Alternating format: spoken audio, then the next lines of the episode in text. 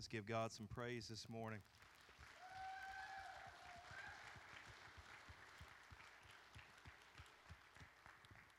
I love that song. Um, first time I heard it was at our denomination's general conference in Buffalo, New York, and it was a time in our ministry where I always joke, I say we lost people on both ends because there was one group that figured out I really was a biblical conservative, and that's not what they were looking for, so they were out the door.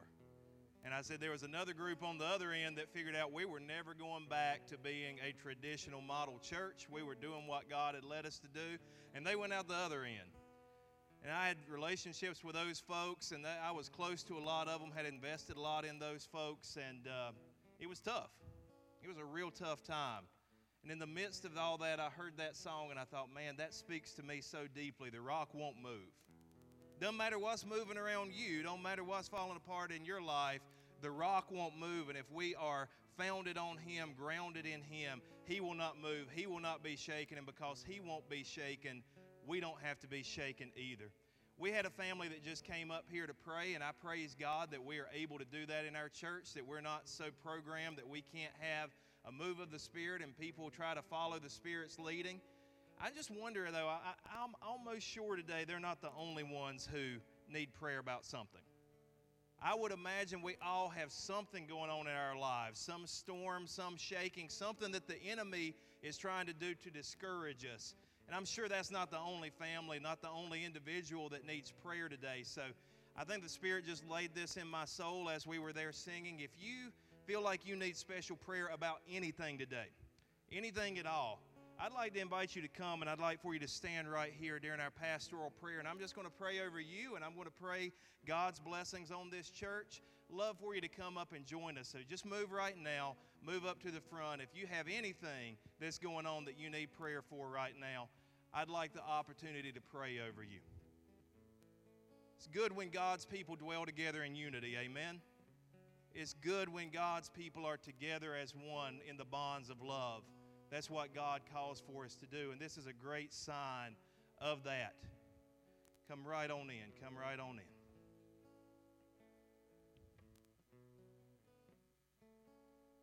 Join me in prayer. Heavenly Father, we thank you that you are our rock, you are our shield, you are our hiding place, God. In the midst of the storms of life, in the midst of the attacks of the enemies, in the midst of it looking like everything is going to fall apart, God, you are there. And you give strength to the strengthless, you give a voice to the voiceless, God. We don't have to fear anything because you are our helper. We thank you, as it says in the book of 1 Samuel, that thus far the Lord has been our helper. God, sometimes we look back and we see, we, sometimes we forget about the things that you've brought us through, if we're honest, God. We forget about how tough it was. We forget about the storms that are in our past. But God, you have brought us through and you have brought us to this place. And God, there was not one time that you left us, there was not one time that you forsook us, God. You were right there with us, walking with us, God. Even if we didn't see you, even if we didn't feel you, you were still there. God, we all so many times go through the dark night of the soul. We go through times where it seems like the heavens are brass. It seems like when we pray, it doesn't get through. It seems like that you have turned a deaf ear toward us, God, but we know that is not who you are because you are a good father and you love your children. And God, even when you seem distant, it's not you that's moved, it's we who have moved because of circumstances, because of things that have come into our life. God, remind us today that you are still there. And Lord, I don't know any all the needs. I know probably some, but I don't know all the needs that are represented in this group that's gathered up at the front this morning, God. But I just pray right now, God, that you would move miraculously in each situation. God, let them know that you're the one who did it. Let them know that it could not have happened by natural means, that it had to be a supernatural move of God that brought them out of the pit and set them uh, on a solid rock. God, you've done that for me in my life. Lord, I know you long to do that again for each and every one of us, God. Help us not to turn to the left or to the right, but help us to follow you in all your ways, God. We thank you for the gift of Jesus. We thank you for the gift of the Holy Spirit. We thank you for the gift of eternal life. We thank you that we only find that in Jesus Christ. Help us be the kind of people who tell others about that gift.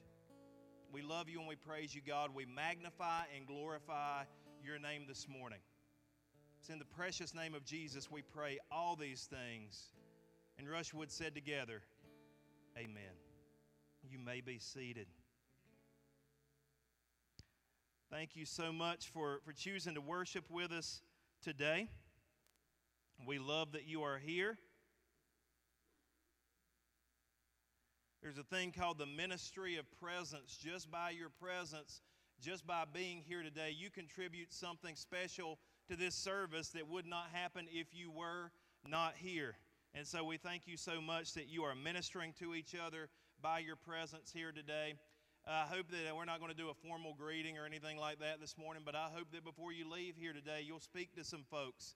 Uh, you, will tell them, ask them about how their Thanksgiving went. Tell them that it's good to see them today and bless them in the name of Jesus. I do want to reiterate a little bit about what Pastor Jason talked about earlier.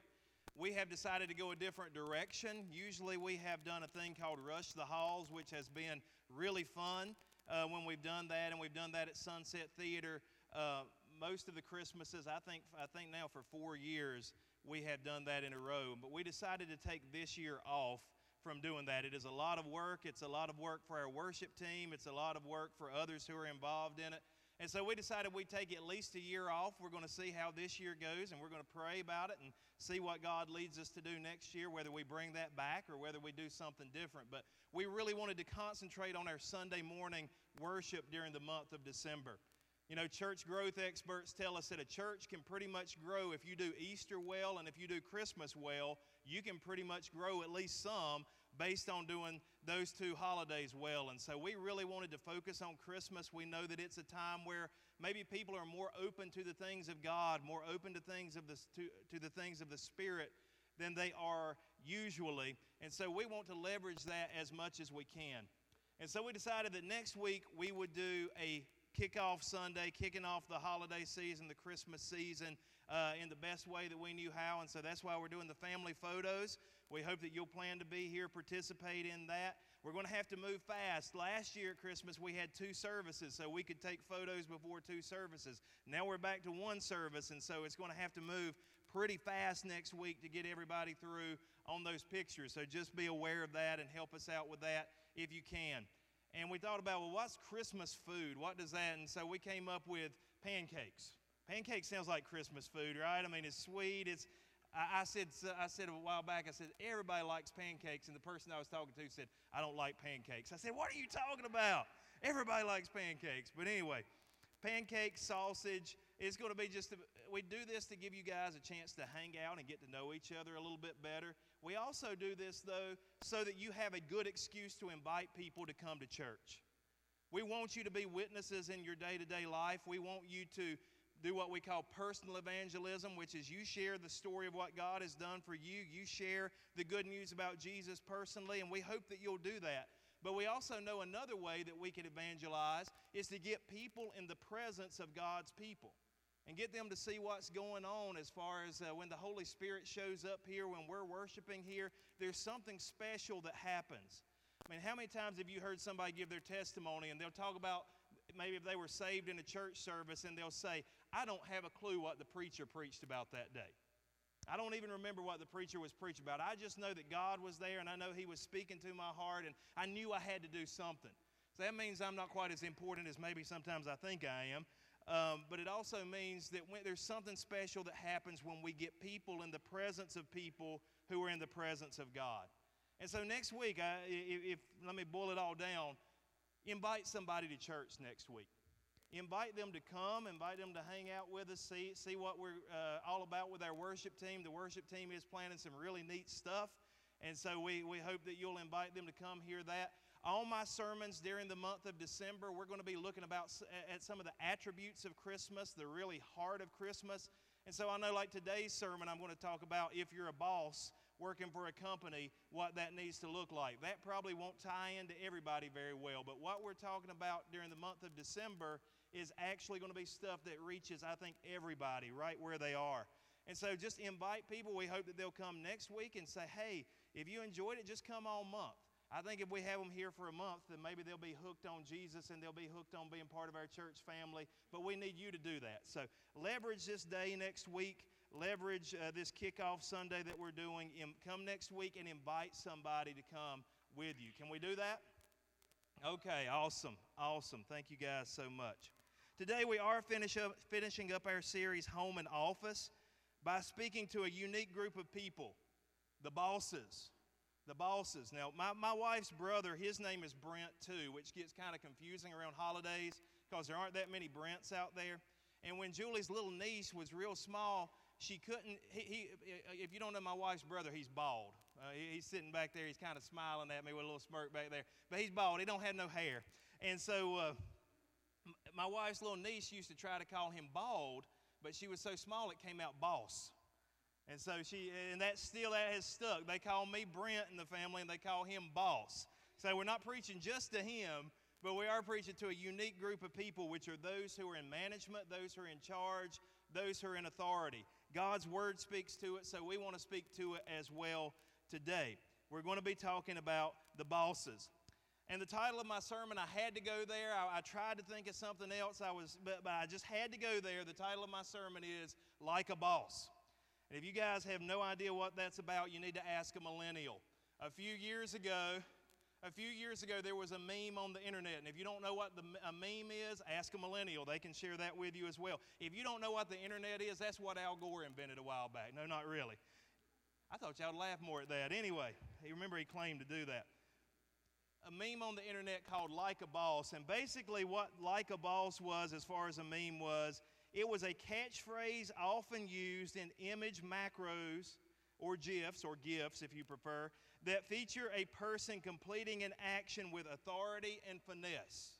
Authority and finesse. In other words, what I usually don't do during my day to day life. But there's some memes. I thought I'd pick up some of the memes, like a boss memes. This went around probably three years ago. That cat is a boss. No dogs allowed, but cats are obviously allowed, and that cat is just chilling there like a boss. This kid is eating watermelon like that's a kid that likes watermelon right there. Oh my goodness. Eating watermelon like a boss. Next one. Surviving Shark Week like a boss. Man, that if you don't know what Shark Week is, that's a thing that they have on television every year that's all about sharks. And that dude is ready for it. I love this one chicken walking right by KFC like a boss. Maybe I should have had a turkey this week. I like this one though. A soldier on Christmas, defending Christmas like a boss. Aren't we thankful for our soldiers? Aren't we thankful for those who serve our country? But that's what like a boss means. You're in charge, you've got it on lockdown, everything is going well for you, you're doing it with authority and finesse. That's where the title and the meme comes from, like a boss. But I'll be honest with you, most of the time in our culture, I think we have a negative view of bosses. How many of you, let's be honest, let's have a little time of confession here today. How many of you have ever had a bad boss before in your life? Somebody you did not enjoy. I have too. I've had good bosses, but I've also had some. Some of the people who work for me right now are like, yes, yes, yes, I've, I've had a bad boss a lot of times we speak negatively about our bosses. We speak negatively about those in authority. And it's true. There are people who abuse their authority. There are people who aren't good at leadership. There are people who are bad bosses. But there are also people out there who are good in authority. And there are people that God has raised them up to a position so that they can bless others and that so they can glorify His name. And some of the bosses that I've had in my life have helped me to develop as a person and have been good for me in my life. But a lot of times we talk bad about bosses. I think one of the reasons for that is, just to be honest with you, class envy.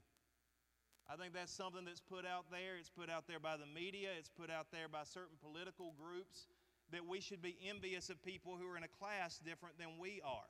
If somebody's a boss, more than likely they're pretty successful. If somebody's a boss, more than likely they're more wealthy than the people that are working for them. At least that would make sense. And so a lot of times we get jealous of people because of their status. That's not a godly place to be. It's not a godly place to be just because somebody's in authority to look down on them or speak bad about them. A lot of times in our nation anymore, we have this class separation type thing that if somebody's in a certain class, they cannot be a good person. Now, the Bible does tell us very clearly it is hard for a rich person to go to heaven. Doesn't say it's impossible. It says with God all things are possible, but it is tough because a lot of the times the more we have, the more we get attached to, and the more it's tough to be attached to God and to follow Him in the way that we should. But in the Bible, there are also good examples of people who are in authority, good examples of bosses, and we're going to talk about some of those people today. People like Job, who was one of the most wealthy men in the world at his time, people like Abraham, that God raised them up to a certain position, gave them a certain th- uh, place of, pro- of prominence and priority so they could bless other people. By the way, there is a spiritual gift of giving. There is a spiritual gift of giving, and it's hard to give when you don't have to give. And so God sometimes raises people up and puts them in a position where they will have enough that they can give and they can share with others. And so authority can be a good thing, bosses can be a good thing. And when we have all this class envy and we have all this division, one question we need to ask how many poor people have ever given you a job? Anybody ever got a job from a poor person? Not, not very often, right? It's going to be somebody who's worked hard. It's going to be somebody who has found a place of success in their life. And so we should not let this class envy thing divide us. But if you are a boss, you want to be a good boss. Just like workers, God appreciates bosses and He does have standards for them. He does have standards for those who are in authority, those who are in a position of prominence. Our scripture for today, just like last week, is Ephesians chapter 6. We're going to be looking at verses 5 through 9. Ephesians chapter 6, verses 5 through 9. God's word says this Slaves, be obedient to those who are your masters according to the flesh, with fear and trembling in the sincerity of your heart as to Christ, not by way of eye service as men pleasers, but as slaves of Christ, doing the will of God from the heart. With good will render service as to the Lord, not to men, knowing that whatever good thing each one does, this he will receive back from the Lord, whether slave or free. And masters do the same things to them and give up threatening, knowing that both their master and yours is in heaven, and there is no partiality with Him. If you weren't here last week, I want to recap real briefly. We talked about that word slaves, and sometimes it's translated servants, is a very charged word in our culture. And we talked about you have to understand that slavery in Bible times was different than slavery in the antebellum South before the Civil War. The abuses were much greater, frankly, in the United States of America at that time than they were in the ancient Near East. Not that it was a good thing in those days, but it was something that was not nearly as heinous as what was going on uh, before the Civil War, frankly, all over the world and a lot of the Western world at that point in time. And so, if you need more about that, check last week's sermon. Last week's sermon is on Facebook and it's on YouTube, and you can check that out and you can see what I said there so we don't have to recap all of that. But we also said that if we look at kind of a modern equivalent of a slave or a servant, the closest modern equivalent that we can probably come up with in our culture is somebody who is a laborer, somebody who is a worker, somebody who might be a mill worker, somebody who, who might have uh, just a day to day job. That is more equivalent than anything else we can find. And we also said that's how you read the Bible. If there's something in the Bible that just isn't in our culture anymore, you can draw principles out of it to apply to our culture today, and that's the way that you read the Bible in that sort of context. But here's what I want us to get at today I see three principles for bosses in what we just read. And I want to relate those principles through uh, three people of authority in the Bible. So we're going to do that, and then we're going to get on down the road today. Three principles related to three people in the Bible. The first, the first principle I want to give you today that I see in what we just read in God's Word is that your advantages exist for the Almighty. Your advantages exist for the Almighty. That's true across the board. Whatever God has blessed you with, He did not bless you with that just for yourself, just for your own good, just for your own ego or your own well being. God blessed you with those things so that you can bless other people, and above all, you can bless Him. You can bring glory to His name. Some people have a great singing voice. Look, y'all, I'll just be honest. This, I, I don't mean this mean at all, but I listen to a lot of different churches, and I'll listen to their worship, and then I listen to our worship team, and I'm like, man, we got some singers on our worship team. We got some people who have amazing, amazing voices. And God has really blessed us there, and those folks are singing and they're blessing God in that way. And our musicians that back them up. Uh, Jason was talking about John coming in and pinch hitting today. Uh, and we're so thankful that he was able to do that and so thankful he was able to help us out today. But that's using what God has given you to bless other people and also to bless him. But the first thing is your advantages exist for the Almighty. Philippians chapter 3, verses 7 through 11 says this the Apostle Paul says, Whatever things were gained to me, those things I have counted as loss for the sake of Christ. More than that, I count all things to be loss in view of the surpassing value of knowing Christ Jesus my Lord, for whom I have suffered the loss of all things, and count them but rubbish, so I may gain Christ and may be found in him, not having a righteousness of my own derived from the law but that which is through faith in Christ, the righteousness which comes from God on the basis of faith, that I may know him and the power of his resurrection and the fellowship of his sufferings, being conformed to his death, in order that I might attain to the resurrection from the dead. Boil all that down. What does that say? Paul is saying, My advantages are for the Almighty. What God has blessed me with, the things that God has placed in my life, all that I have lost for the sake of knowing Jesus Christ. I've surrendered it all to Him. I've given my entire life for Him. The Apostle Paul was one of the most brilliant men of his day. He was highly educated, he had an amazing mind. He surrendered all that to God. Think about Peter, who was another one of the prominent apostles. Peter was just an unlearned fisherman, but he was a good leader at times. He could mess up sometimes as well, but he had leadership ability, and God used both of these men who were extremely different to lead his early church and to bring the gospel to the nations. All my advantages are for the Almighty. Anything that God has given me, I need to leverage for other people. There's a lady in the Bible I want to highlight to you this morning. She is only mentioned one time in all of Scripture. There's only one verse that contains her name. It's Colossians chapter 4 and verse 15. And Paul is writing here. He says, Greet the brethren who are in, in Laodicea and also Nympha and the church that is in her house. Her name is Nympha. That's all we really know about her, is what's said in this one verse.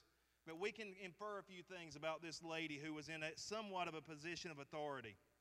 She almost certainly had to be rich to have a house large enough to house the church.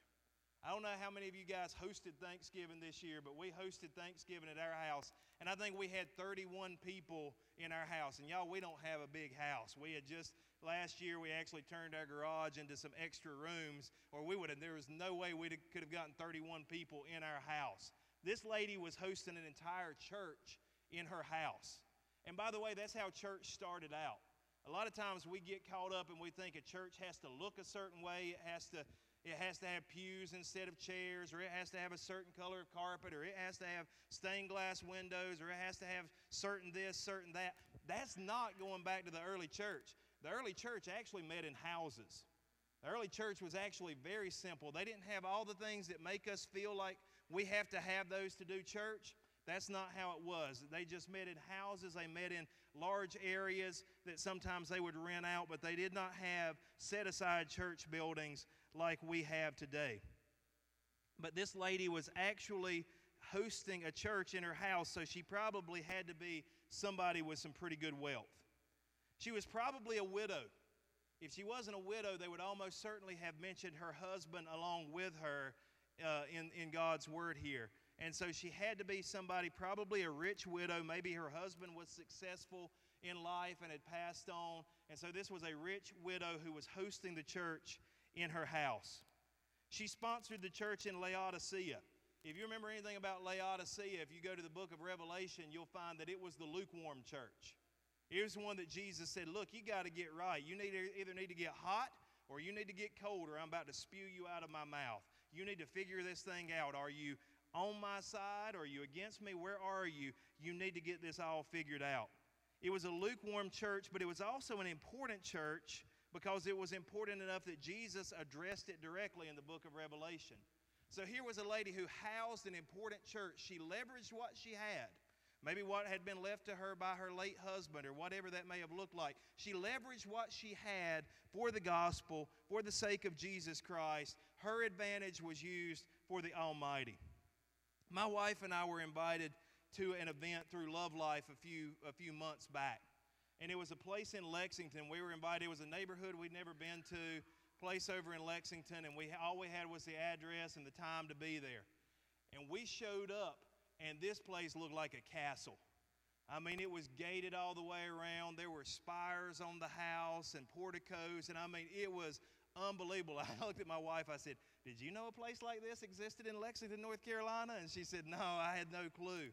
And so we pulled up and we circled around this huge driveway, and I mean, just super, super nice place. I never knew it existed, but just an amazing, amazing house. And so they were hosting uh, hosting a, a, a, dinner for Love Life.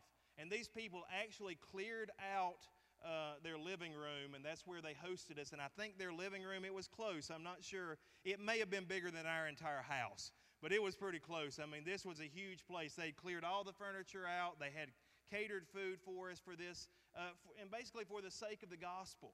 And so we had a Christian NASCAR driver come talk to us that night, and we had a little dude who's become kind of famous in Greensboro who was on Little Big Shots. He was supposed to be there. And we just had all this stuff going on. And, and when you went inside this house, you'd look up, and up in the ceilings, it was like European style paintings on the ceiling. It was just amazing, this place. But these folks were Christians. They loved the Lord, and so they leveraged what they had for the gospel. They leveraged what they had to further a gospel movement, to further a movement that was going on in the church of Jesus. And you know, I didn't sit there and say, man, I wish I had a house like this, or man, I can't believe these people. Look how rich they are. And that wasn't the attitude I had. I thought, wow, isn't it amazing that God has people like this who will leverage what they have to promote His gospel? They will leverage their advantage for the Almighty. And we were very blessed to be there that night. It was very enjoyable. And I think Nympha was probably a person like that. She was somebody who was really blessed, and she said, You know what? I'm not holding my blessing back. I'm using the blessing that I've been blessed with to further God's cause, to further His kingdom. If you're in a position of authority at work, if you're somebody who's in a managerial position, if you're somebody who has employees under you, you need to show them Christ in your day to day activities.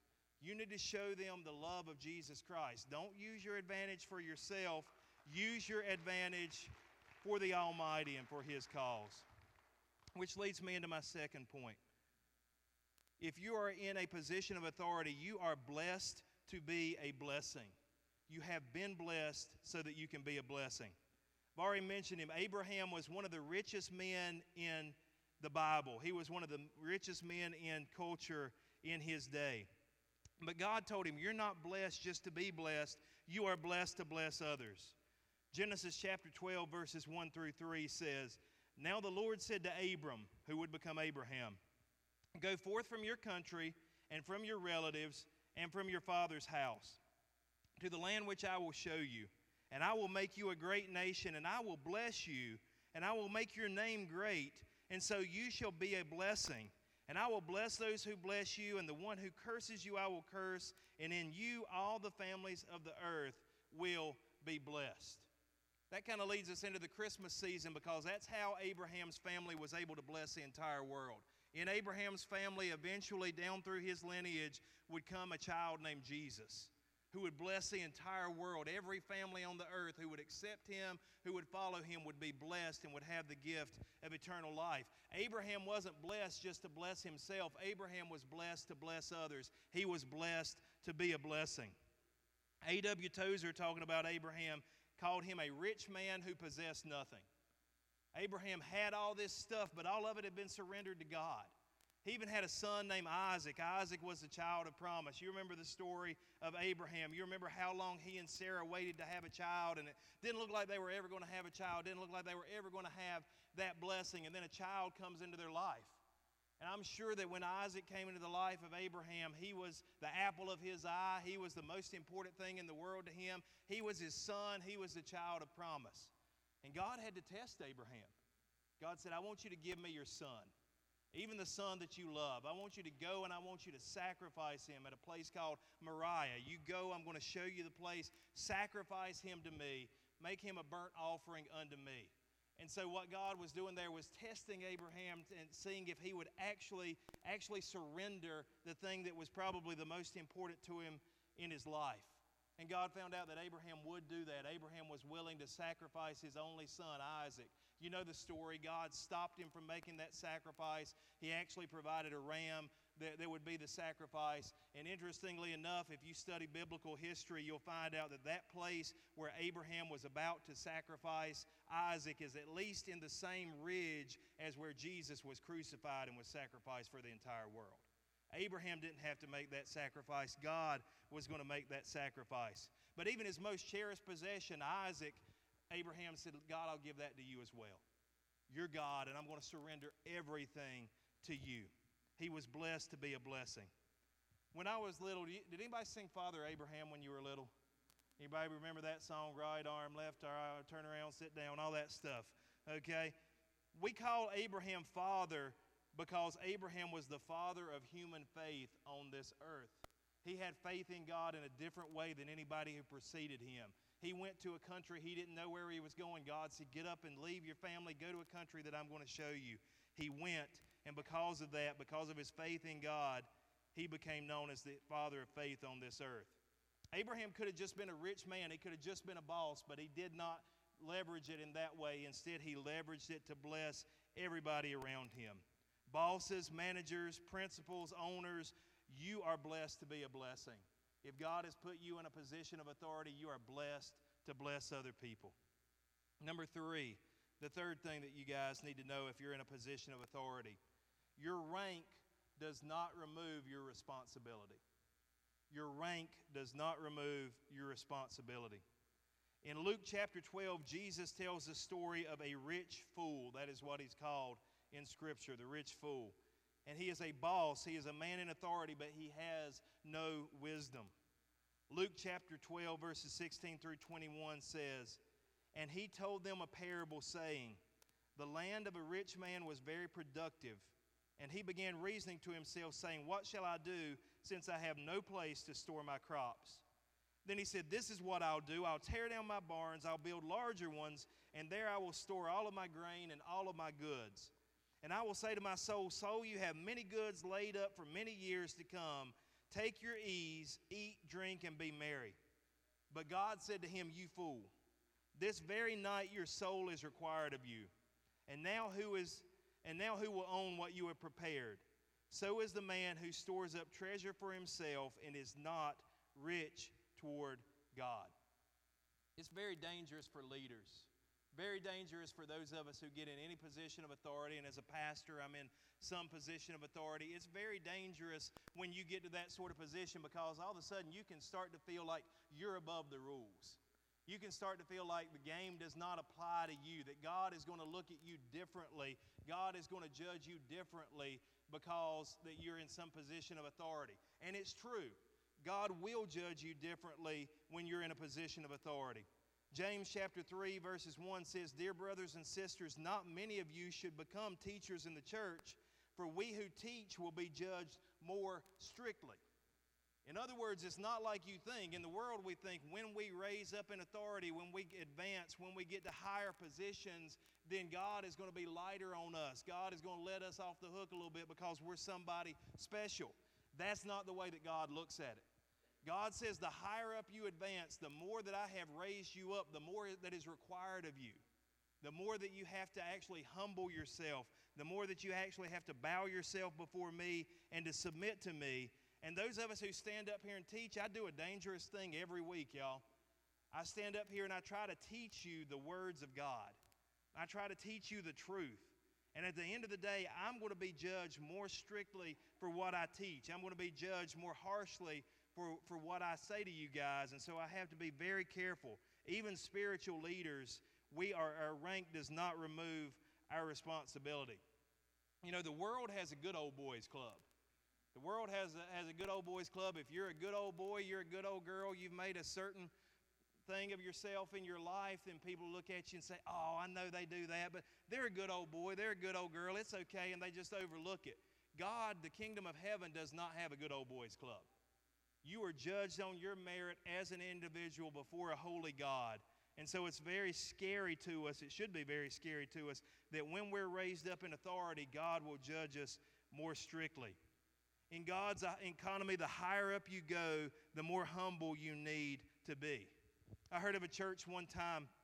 It started off, if somebody wanted to be an assistant pastor, and this was a big, huge mega church, but if somebody wanted to be an assistant pastor in that church, they started them off by having them clean the toilets after the services.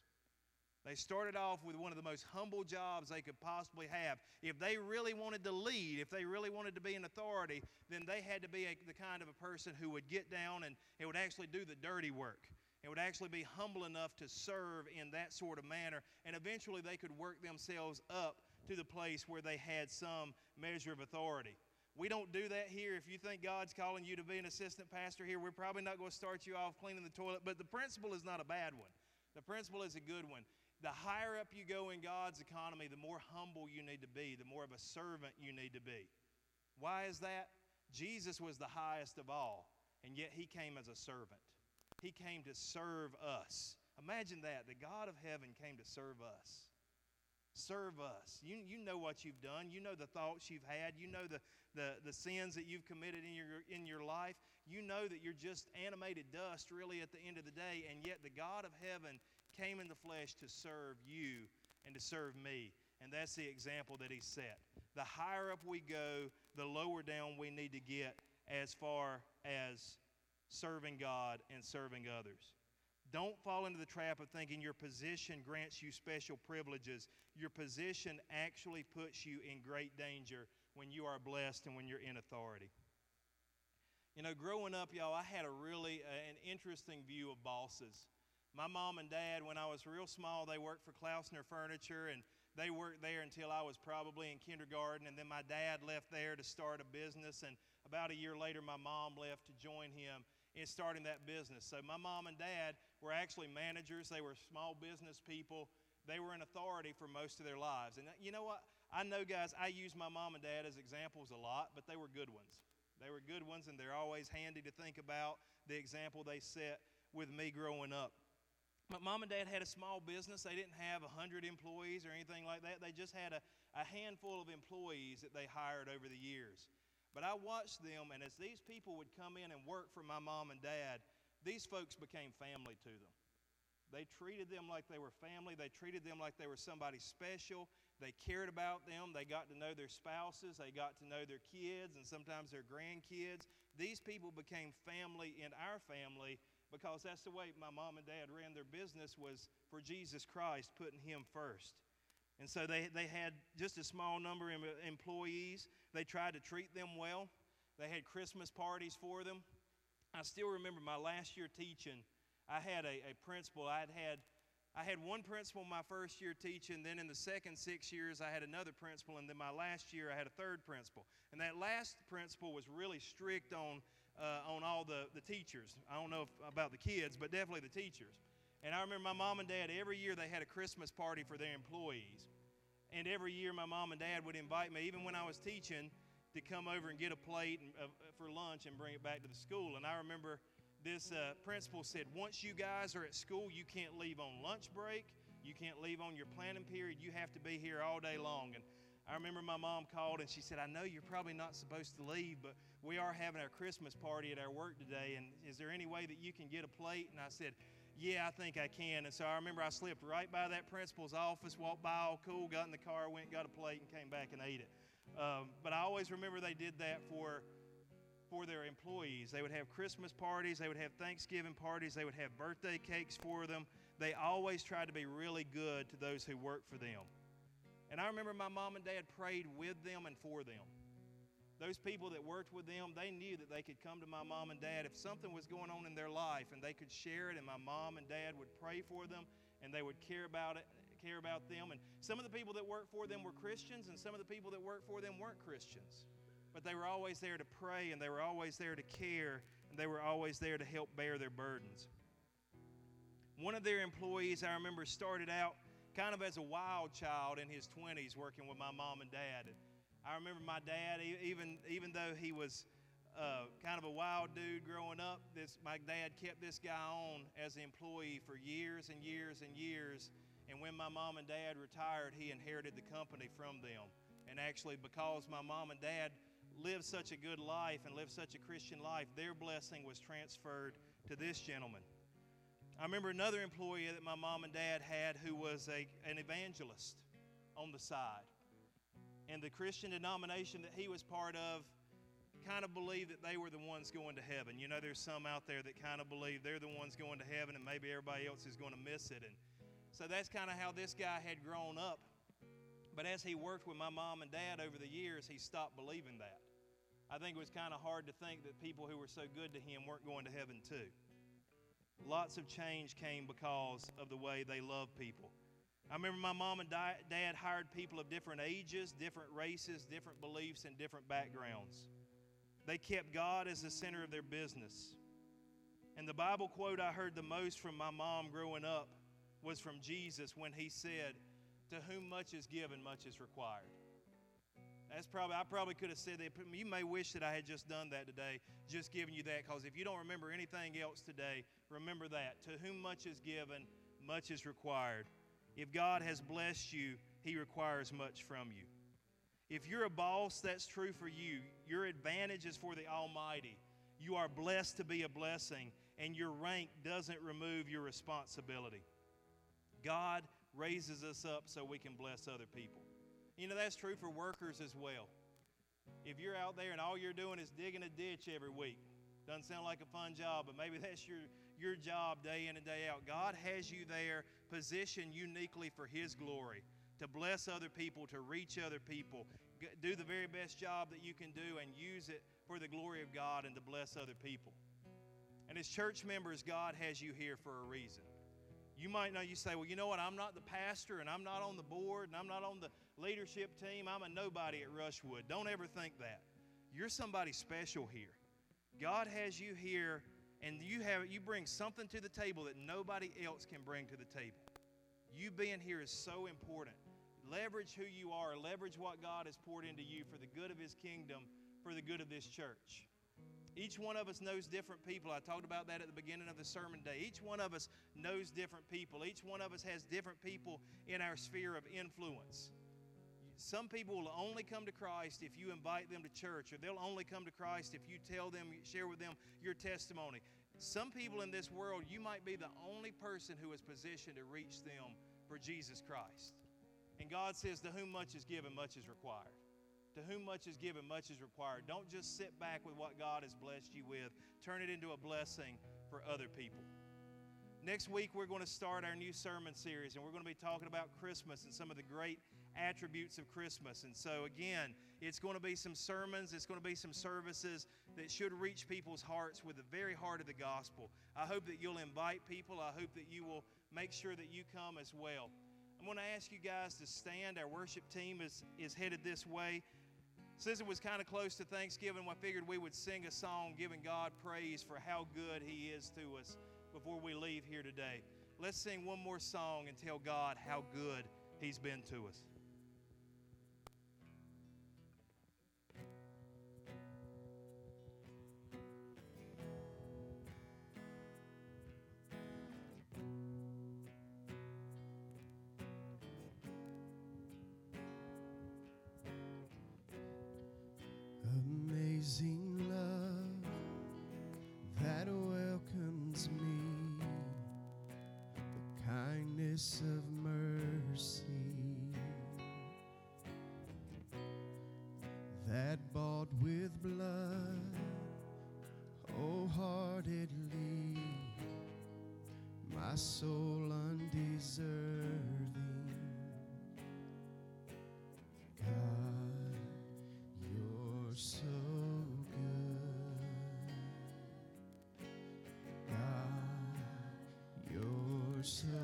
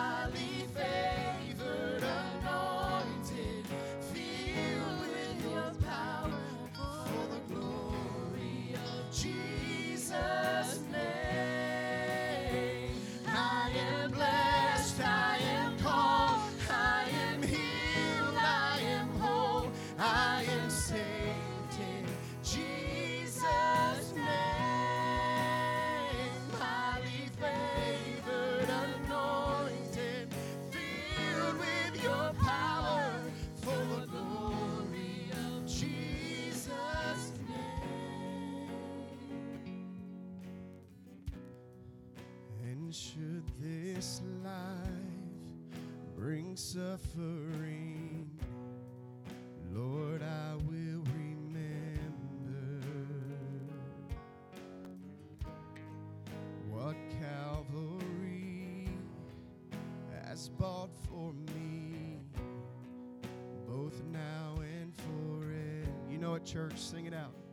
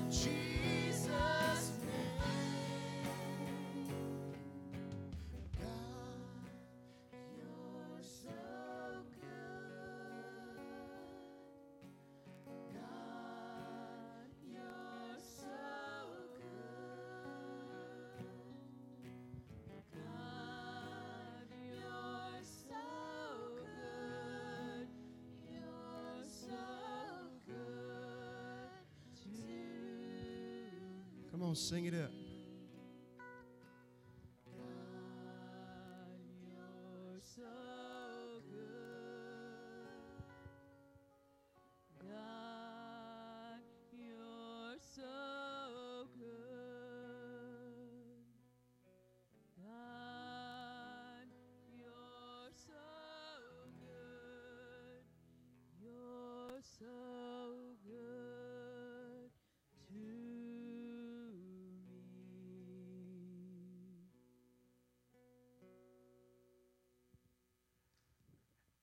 Remember Wednesday night we will be back to doing our normal meeting. Remember at 5:30 that's when we will start with our meal. We hope you'll join us to fellowship with that. Let's pray together. Heavenly Father, we thank you so much for your goodness to us.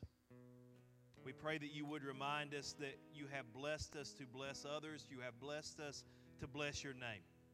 Father, just because Thanksgiving is over, I pray that we would not move on and forget how we need to be grateful for all that you have done for us. Remind us of our blessings, God. Help us sometimes when we get negative and we look at the downside of things, God. Help us to focus not on the negative, but on the good things that you have done, to focus on your blessings, to focus on who you are, and the salvation that we have only in Jesus Christ. Thank you for meeting with us today, Father. Go with us. Help us to be a witness. It's in Jesus' name we pray these things. And everyone said together, Amen. I love you, and there's nothing you can do about it. See you Wednesday night. God bless you guys.